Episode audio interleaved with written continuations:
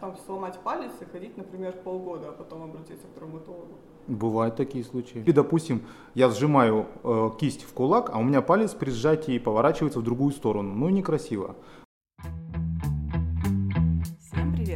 Меня зовут Наташа, и уже порядка шести лет я занимаюсь тем, что выстраиваю коммуникацию между пациентами и врачами. Именно поэтому появился этот подкаст «Перевожу с врачебного», а, где я в диалоге с врачами буду все их сложные, интересные термины переводить на простой язык, параллельно рассуждая и раскрывая самые важные вопросы о человеческом здоровье. Так, мы наконец-то вернулись в эфир, и сегодня мы будем разговаривать с замечательным специалистом, врачом-хирургом, травматологом, ортопедом а, Дмитрием Александровичем Шабагоровым. Дмитрий Александрович, привет. Добрый день. Значит, сам, сразу самый первый вопрос. Я говорю, специальность называется травматолог-ортопед. Вот, но а, преимущественно мы слышим какую-то одну часть, ну вот в обычной жизни, в нашей. То есть зачастую человек хочет записаться там только к ортопеду, например, да, или только к травматологу, особенно если что-то случилось. Но если у нас один записывается к травматологу, а другой записывается к ортопеду, то вероятнее всего они попадут к одному человеку, к одному врачу, верно? Да. А в чем тогда принципиальная разница? Ну, травматология и ортопедия скажем, это наука, две, две, так скажем, даже два направления, а, которые тесно связаны. Во-первых, травматология – это нарушение опорно-двигательной системы. Ортопедия – это уже не следствие травмы, нарушения опорно-двигательной системы, а вследствие либо врожденной патологии, либо последствий других травм, либо характера труда, что-то, ну, э, к примеру, допустим. Поэтому специалист, который занимается опорно-двигательной системой, он может работать как и с травмами, так и с ортопедией, которые то есть, связаны именно последствиями травмы или врожденной патологии. А, э, просто единственное отличие бывает в том, что а, по своей специфике человек может заузиться в какую-то сторону. Допустим, травматолог, который сидит в травмпункте, естественно, он занимается только травмами. Вот. К нему туда, как правило, человек э, редко приходит, э, допустим, с кривой ногой, там, ну, к примеру, э, или же с кривым пальцем. Как правило, люди ищут именно ортопеда да, в этом плане. И либо травматолог из травмпункта может направить к кому-то, кого знает, кто этим занимается. Как правило, в частных центрах чаще всего занимаются именно ортопедией, то есть в плане того, что это изменения в суставах, это изменения после травм, в том числе врожденные патологии, но помимо этого и, соответственно, сама травма. То есть травматология это такая, скажем, то, та сфера науки, которая заложена во всех травматологах-ортопедах, будь то чисто ортопед, либо травматолог, ну то есть, э, как правило, это один и тот же специалист. То есть все, что связано с опорно-двигательной системой. И тут мы, кстати, понимаем, что опорно-двигательная система это не только наши ножки, ручки, да, но и вплоть до, там, до пальцев, правильно? Да. То есть у вас вообще где есть граница а, вашей работы? Граница работы – это голова, это внутренние органы, то есть брюшная полость, грудная клетка – как правило, также может заканчиваться и на массивных переломах а, грудной клетки, то есть когда очень много ребер сломано с повреждением легких и средостения, очень много переломов с осложнением а, позвоночника на любом уровне, то есть там, где уже требуется нейрохирургическая операция, то есть, соответственно, есть определенные, так скажем, границы, как правило, это верхние и нижние конечности. Э, плюс э, позвоночник на любом уровне, это если нет неврологического дефицита какого-то, и, соответственно, нету массивного повреждения как грудной клетки, так и спинного мозга. Массивное повреждение, массивное повреждение, когда у нас, ну, прям очень много органов, да, повреждены? Да. Вот. А в принципе, если там одно ребро сломано, можно идти к травматологу. Да, ну до трех ребер, так скажем, травматологи, как правило, спокойно занимаются этим, потому что, во-первых, это можно проводить лечение амбулаторно, потому что более трех ребер, когда сломано, требуется уже стационарное лечение. И, как правило, это лечение бывает длительное с плевральным выпадом, с, то есть имеется... Плевральный выпад это? Это когда возникает э, в плевральной полости, то есть между легким и грудной э, стенкой, грудной, клеткой возникает выделение жидкости, как правило, крови при пере, переломах. Либо попадание туда воздуха из легкого, когда легкое повреждается э, острым осколком ребра. И, соответственно, часть воздуха попадает в плевральную полость и легкое начинает сжиматься. Э, в таком случае амбулаторное лечение, как правило, проходит только если это изменения незначительные очень. Э, как правило, это определяется в дополнительных методах исследования, такие как МСКТ и УЗИ. Э, если там большой объем, легкое сильно сжато, соответственно, требуется стационарное лечение. Угу. Тут я сразу вернусь, мы уже обсуждали в предыдущих подкастах, да, что МСКТ это то же самое, что ЭКТ, это компьютерная томография легких. И получается вот эта плевральная полость, очень красивое слово, а, это какое-то, ну вот, это тканевая, да, прослойка, то есть там ткани есть, это вот то, что между легким и костью, ребром, да. у нас есть какие-то ткани, и, соответственно, если не повреждается, это уже не ваша история. Все, хорошо, понятно. И вот сразу тут же, получается, вернемся к травматологу, который сидит в травмпункте, да, к лечению амбулаторному переломов и, в принципе, к переломам. То есть к вам с, ну, глобальная ассоциация, что к травматологу мы идем, когда что-то сломалось, когда случился перелом. К вам можно, да, приходить? Да. С переломами, и вы, соответственно, их там, ну, что-то с ними делаете. Да, ну, то есть мы работаем э, с переломами, с любыми переломами, поскольку как кроме головы. Кроме головы, да. Э, поскольку это, так скажем, те азы, которые закладываются в любом ортопеде, травматологе. Поэтому и здесь, э, у себя в клинике, мы тоже оказываем эту помощь. Травматол... Э, травмы формата перелом – это история, которая ну, случилась глобально здесь и сейчас. Вы говорите, что есть еще врожденные патологии и есть еще там застарелые, то есть где-то когда-то что-то. Но это же уже не перелом, нельзя же там сломать палец и ходить, например, полгода, а потом обратиться к травматологу. Бывают такие случаи. Серьезно? Да.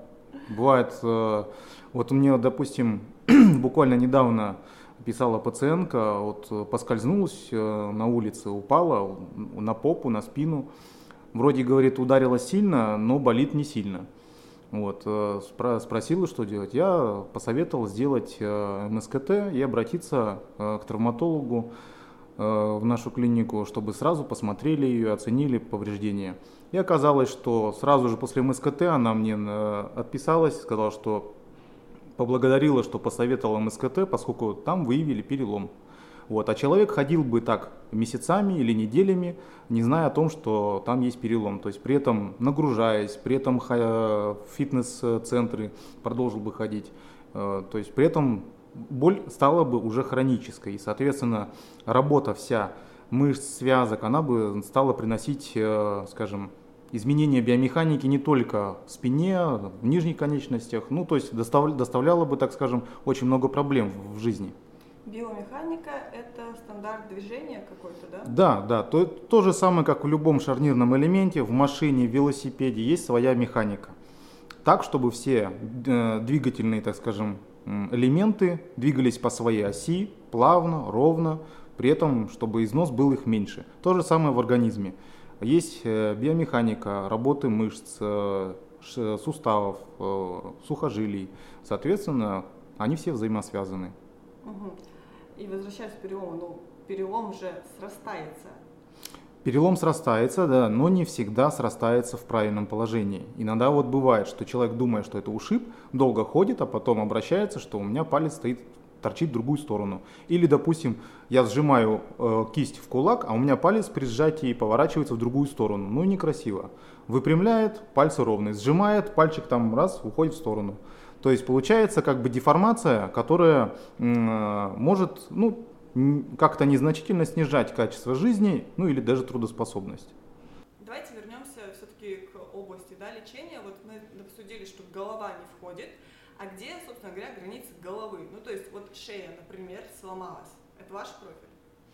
Значит, если есть перелом шейных позвонков, э, нужно обязательно оценить. Если есть повреждение спинного мозга, допустим, отказала рука, потеря чувствительности в руках или где-то в спине или дальше ниже, или, э, скажем, не можете проглотить, э, когда пьете воду, голос пропал. То есть, соответственно, это, это называется неврологический дефицит, то есть повреждение спинного мозга. Здесь уже нужна помощь нейрохирурга.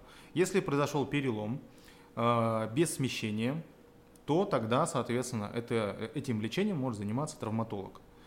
Э, помимо этого, в, в шейном отделе бывает повреждение не только самих тел позвонков, но и их отростков.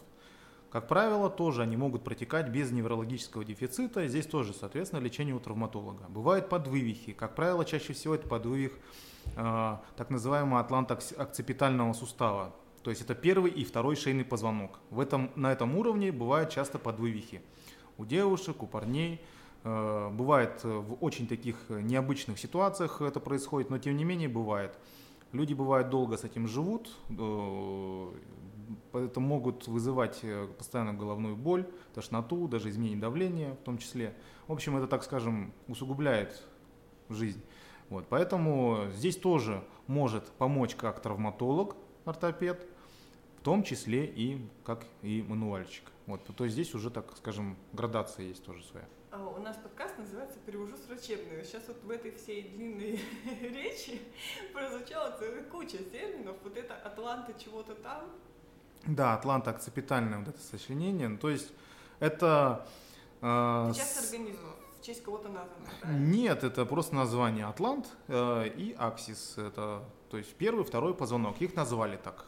То есть соединение двух позвонков, сочленение. Да, да. Это соединение первого, самого шейного позвонка, который э, после головы идет, после черепа. И второй позвонок. У них просто соединение э, нетипичное, чем у остальных позвонков. Потому что, допустим, э, у первого позвонка у него своего тела нету.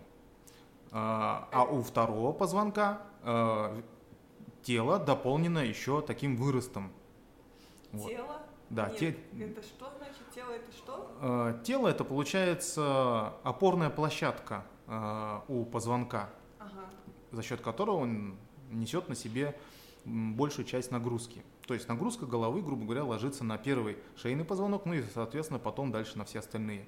Вот у первого вот, э, позвонка тело, оно, ну, практически его нету. Вот. С ним соединяется через такой костный как бы вырост э, второй шейный позвонок. И вот у них такое сочленение... Э, Которое несет на себя всю голову. Поэтому да, и основные крутящие моменты, все, что мы можем делать головой, крутить, вертеть, сгибать, разгибать, основное действие это вот как раз-таки вот между первым и вторым шейным позвонком. Поэтому это, они атлант, да? Поэтому это, да, то есть атлант, аксис, э, и, как правило, там часто очень бывает повреждения. Даже если человек не получил какую-то серьезную травму, не упал на голову, а просто, допустим, повернул голову или резко проснулся, там на будильник резко крутанул головой в сторону, может произойти там подвывих. Подвывих. А, второй вопрос. Что такое? Вот мы знаем, вывих это, ну, когда, там, не знаю, выходит там сустав из вот какого-то места, где он движется, правильно? Да. А подвывих? Это смещение в суставе, но не выход из сустава полностью. То есть он просто чуть-чуть как бы смещается, да. но не туда, куда должен. Да, да, да. Это, допустим, то же самое, как если э, колесо чуть-чуть там подвылезло, но оно не полностью упало, так скажем, да? Оно продолжает функционировать, просто оно стоит, ну, не да. Месте, должно быть. Да, Понятно. то есть оси движения ну, становятся неправильными. А, вернемся к позвонкам. Вот мы обсудили, что шея, да, это ваша, если там нет вот этого неврологического неврологического чего? Дефицита. Дефицита. То есть неврологический дефицит – это когда у нас поврежден, поврежден а, спинной мозг. Угу. Если мы говорим про остальной позвоночник, это тоже ваша история или, или это как шеей, то есть нет неврологического дефицита, вы занимаетесь, есть там повреждение спинного мозга, вы не занимаетесь? Да, то есть э, спиной мозг, он идет э, везде, в, имеется в виду на протяжении всего позвоночного столба. Э, кроме, соответственно, крестца и копчика. Вот. Э, и когда появляется повреждение спинного мозга, тут уже требуется э, дополнительная нейрохирургическая помощь. Если этого не происходит, то есть спиной мозг остался интактным, то есть он не поврежден никак, этим занимается травматолог. Интактный, не задетый. Да, интактный, то есть не задето, не задействовано, никакого э, воздействия э, на спинной мозг не оказано. Соответственно, симптоматически никак человек этого не ощущает. То есть, допустим, многие не отказали, э, при этом мочится нормально, так скажем, самопроизвольного какого-то мочеиспускания там нету, то, соответственно, лечит это травматолог. А, Хорошо, а компрессионные переломы позвоночника. Ну, то есть компрессионный перелом, я тут сразу поясню, это история, когда а, позвонки уменьшаются, можно сказать, в размерах, то есть у них перелом идет условно поперек позвонка, то есть компрессия получается, они как будто сдавливаются немножечко. Это ваша история? Я да, правильно описала? Да. Угу. Это история тоже наша. То есть компрессия, э, как правило, это уменьшение высоты позвонка, тела позвонка. И, соответственно, как и любой перелом, это может нести определенные последствия свои.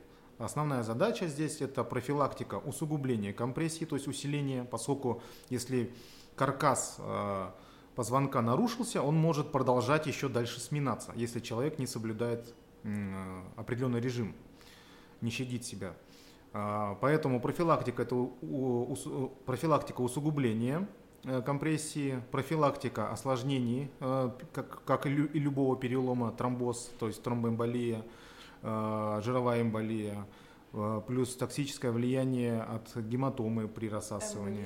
Эмболия? Эмболия – это закупорка сосудов, да. То есть при переломе может э, возникать закупорка сосудов как каплями жира, которые при переломе выделяются, так и сгустками крови. То есть когда кровь выделяется при переломе, то есть нарушается капиллярный кровоток, этот, эти сгустки могут также попадать в русло сосудистая и также вызывать закупорку в определенных местах, тем самым вызывая риск как инсультов, инфарктов, тромбоэмболии легочной артерии, ну, то есть в разных местах. Поэтому нужно проводить профилактику. Дмитрий Александрович – это врач, который сам себе переводчик, потому что большинство слов я даже не знаю, как объяснить. Ну вот мы обсудили переломы, мы обсудили подвывихи, ну, соответственно, вывихи тоже, да, это ваша тема. Угу. А что еще, какие еще виды травм есть? Виды травм, э, допустим, проколенные суставы. Человек спортивный, допустим, занимается горными лыжами или футболом или волейболом, подворачивает ногу, при этом переломов нету, а боль в суставе есть. Но боль в суставе может быть непродолжительной. Он продолжает либо играть, либо нагружаться, чувствует, что что-то в коленке не то, ну, думая, что пройдет. Проходит месяц, два месяца, полгода, Боль может то, то успокаиваться или полностью даже проходить, то вновь появляться при определенных нагрузках. Он начинает думать, что-то уже тут не так. Э, и, соответственно, начинает искать, кому обратиться. С этим э, нужно обращаться как раз-таки к травматологу-ортопеду. То есть конкретно не искать там только ортопеда или только травматолога, это один и тот же человек. Обращаться к травматологу-ортопеду. И там уже выяснять, в чем причина этих болей. Потому что это может влиять как на Э, активный образ жизни человека, так и на спортивные результаты в том числе. И в чем может быть причина? Причина может быть как э, в повреждении менисков, в повреждении э, крестообразных связок, в повреждении хряща в том числе, травматические. И, соответственно, каждая ситуация требует определенного вида лечения. То есть я правильно сейчас поняла, что вот э, с повреждениями всеми перечисленными, там, хряща, мениска, мы еще можем даже полгода жить, у нас будет периодически болеть и как бы нормально. Да. То есть у нас, запомните, если у вас периодически болит колено, а ждать не нужно. Нужно идти к травматологу, потому что это может быть разрыв мениска, например. Да. Вот. Но поскольку э, суставы это не металлические какие-то вечные э, э, шарниры, да, а это живые ткани, соответственно, чем дольше а, есть какой-то поврежденный орган внутри него, то, соответственно, износ этого биологического шарнира ускоряется. Поэтому затягивать далеко, скажем, нам, намного откладывая в долгий ящик, не стоит. Ну, это с коленями. Если, например, там, не знаю, плечо, может возникнуть подобного характера травмы? Вот, ну, допустим, плечевой сустав. Тут тоже э, плечевой сустав – это шарнирный э, сустав, Э, он окружен очень много различными сухожилиями, э, и при различных э, травмах или же характере труда могут эти сухожилия повреждаться, вызывая, соответственно, боль или даже ограничение движений. Поэтому здесь тоже не стоит долго ждать, поскольку, допустим, если порвано какое-то одно сухожилие или частично повреждено, соответственно, мышца, которая за это сухожилие тянет, она работает не полностью, либо совсем не работает, а организм, как умное существо, начинает э, ту ткань, которая не работает, снимать с довольствия, то есть начинать прекращать ее питание. Соответственно, если длительно мышца не работает, она перерождается в другую ткань. В жировую, соединительно-тканную, то есть как в большой рубец, либо просто начинает становиться вот как мраморное мясо. А, оно, конечно, на вкус вкусное, но в теле человека этого не должно быть. То есть а, мышца, которая переодевшаяся в, жировую ткань, она уже не работает. Я, я уже сразу подумала, что сейчас разговор пойдет по, про некроз, про отмирание ткани. Может морально подготовилась. Хорошо, Дмитрий Александрович, мы с вами давно, уже долго тогда достаточно записываем. Я предлагаю тогда, может быть, а, следующий подкаст мы уже пойдем по каким-то таким узкоспециализированным историям, может быть, отдельно рассмотрим там колени, тазобедренные суставы. И Дмитрий Александрович, это было очень интересно. И я так понимаю, что нам еще очень много нужно обсудить. Спасибо вам большое. Давайте какое-нибудь небольшое напутствие тем, кто прослушал этот выпуск. А, по напутствию, ну, здесь единственное скажу. Лучше э, исключить плохое, чем пропустить плохое. Поэтому не нужно бояться идти к врачу для того, чтобы обследоваться, для того, чтобы убедиться в том, что все нормально. А, потому что многие боятся идти к врачу, думая, что их посадят домой или поставят на костыли и запретят э, заниматься спортом, им, их, их любимым делом, допустим. Да? Нет, мы за, за движение, мы понимаем, что движение – это жизнь, без этого никак нельзя. Поэтому лучше всего исключить плохое или даже вылечить плохое и потом спокойно снова возвращаться к своей активной жизни. Поэтому э, бояться обследоваться и обращаться к врачу не надо. Спасибо.